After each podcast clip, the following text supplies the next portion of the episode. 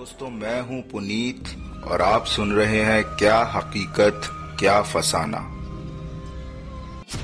Previously in the last drive Vikram और शालिनी अपने दोनों बच्चों के साथ पाँच दिनों के टूर से अपने घर दिल्ली वापस आ रहे थे।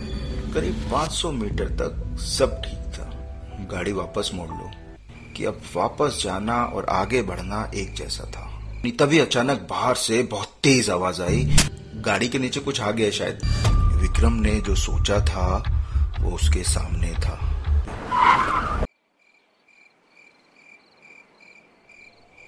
सामने चौराहा था।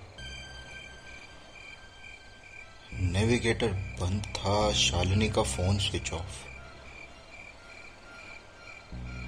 रास्ते में जाते हुए एक चौराहा आ जाना बहुत ही आम सी बात है।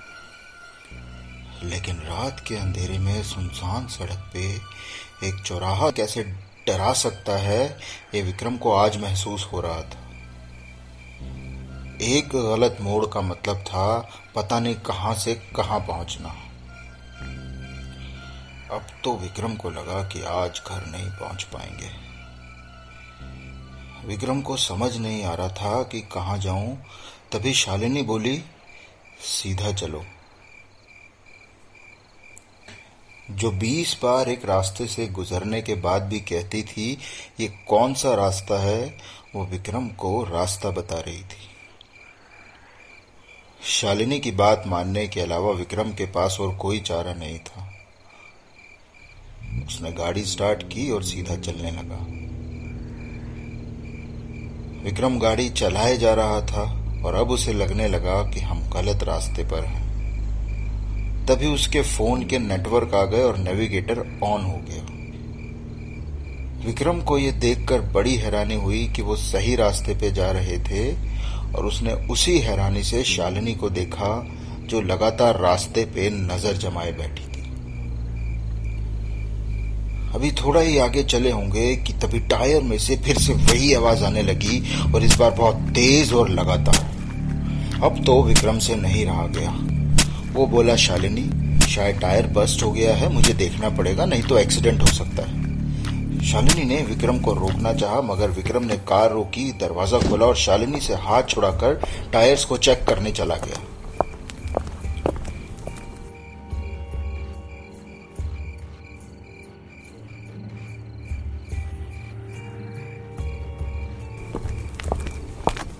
दो मिनट बाद वो वापस आया और बोला, सब ठीक है, कोई प्रॉब्लम नहीं।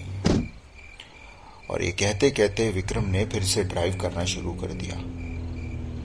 शालिनी ने विक्रम की ओर देखा कि शायद वो कुछ बताएगा कि क्या हुआ, मगर विक्रम चुपचाप ड्राइव करता रहा।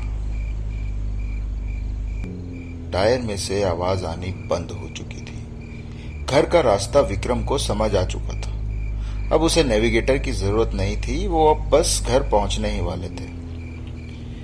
शालिनी अभी भी काफ़ी डरी हुई थी और वो यही सोचे जा रही थी कि बाहर से आने वाली वो आवाज़ें टायर की थी या फिर कुछ और। अगर नेविगेटर ऑन नहीं होता तो अगर मेरा अंदाज़ा गलत होता तो। इन्हीं सवालों में उलझे उलझे शालिनी को पता ही नहीं चला कि कब घर आ गया। घर आते ही सब बेड पे लेटते ही सो गए। जब शालिनी की आँख खुली तो उसने देखा अगला पूरा दिन बीत चुका है और रात के दस बज चुके हैं। उसने विक्रम की ओर हैरानी से देखा, जो पास ही बैठा बच्चों के साथ खेल रहा था। वो बोला, मुझे लगा तुम थकी हुई हो, इसलिए तुम्हें जगाया नहीं। अब अगर जगी गई हो तो एक कप चाय पिला दो, प्लीज़। शालिनी को यकीन ही नहीं हो रहा था।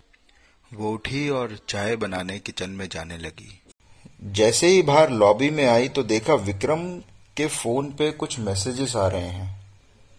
उसने मैसेज खोल के देखा तो उस पर इंटरनेट पैक एक्सपायर होने के कुछ मैसेजेस थे। वो मैसेज इग्नोर करके जाने लगी, तभी उसकी नज़र एक और मैसेज पे पड़ी। मैसेज वही सेम था। इंटरनेट पैक एक्सपायर होने का। मगर डेट और टाइम पिछले दिन रात ग्यारह बजे के। शालिनी ने सोचा, जब विक्रम के फ़ोन का नेट एक्सपायर हो गया था तो नेविगेशन, अभी वो सोच ही रही थी कि साथ में रखा उसका फ़ोन बजने लगा। मेरा फ़ोन तो स्विच ऑफ़ हो गया था, ये ऑन कैसे हो गया? शालिनी ने फ़ोन पिक किया तो दूसरी तरफ़ से आवाज़ आई। हेलो, आप शालिनी जी बोल रही हैं? शालिनी बोली, जी हाँ। मिस्टर विक्रम गोयनका आपके हस्बैंड है? शालिनी ने बोला हाँ जी। मैडम, हम कब से आपको फ़ोन ट्राई कर रहे हैं? देखिए, आपके हस्बैंड का एक्सीडेंट हो गया है and I am very sorry but उनकी ऑन द स्पॉट डेथ हो गई है। आप फ़ौरन केडिया हॉस्पिटल चले आइए। मैं आपको अभी और शालिनी ने उसे बीच में ही टोकते हुए कहा, ये क्या बकवास कर रहे हैं आप? देखिए, आपको कोई गलत फहमी हुई है। मेरे हस्बैंड मेरे साथ हैं, और ये कह के वो फ़ोन रख देती है। तभी उसके फ़ोन पे अननोन नंबर से कुछ फ़ोटोज़ आती हैं, जिसमें विक्रम की डेड बॉडी साफ़ दिखाई दे रही है। शालिनी के होश उड़ जाते हैं। उसको कुछ समझ नहीं आता कि वो क्या करे। वो फ़ौरन अपने बेडरूम की ओर भागती है तो देखती है विक्रम अभी भी बच्चों के साथ खेल रहे हैं। उसे लगा शायद कोई गलत फहमी है या कोई भद्दा मज़ाक कर रहा है। वो राहत की सांस लेती है और विक्रम से कहती है, अरे विक्रम पता है, अभी मेरे फ़ोन पे, और जैसे ही ये कहते कहते वो कमरे की तरफ़ बढ़ती है,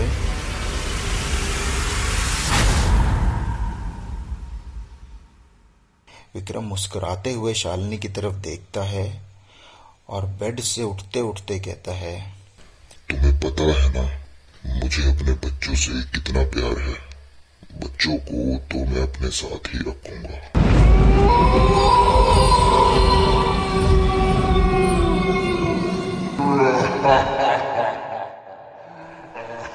और ये कहते कहते वो बेडरूम का दरवाज़ा बंद कर देता है। हमेशा हमेशा के लिए। शालिनी को लगा कि शायद वो कोई सपना देख रही है। मगर ये हकीकत थी।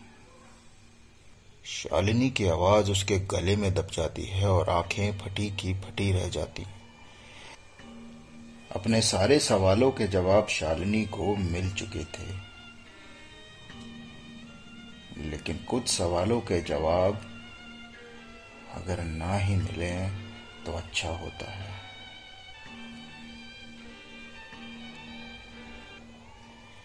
विक्रम को गाड़ी से नहीं उतरना चाहिए था। डेढ़ घंटे का वो सफ़र विक्रम और शालिनी की लाइफ का सबसे लंबा और आखिरी सफ़र बन गया था।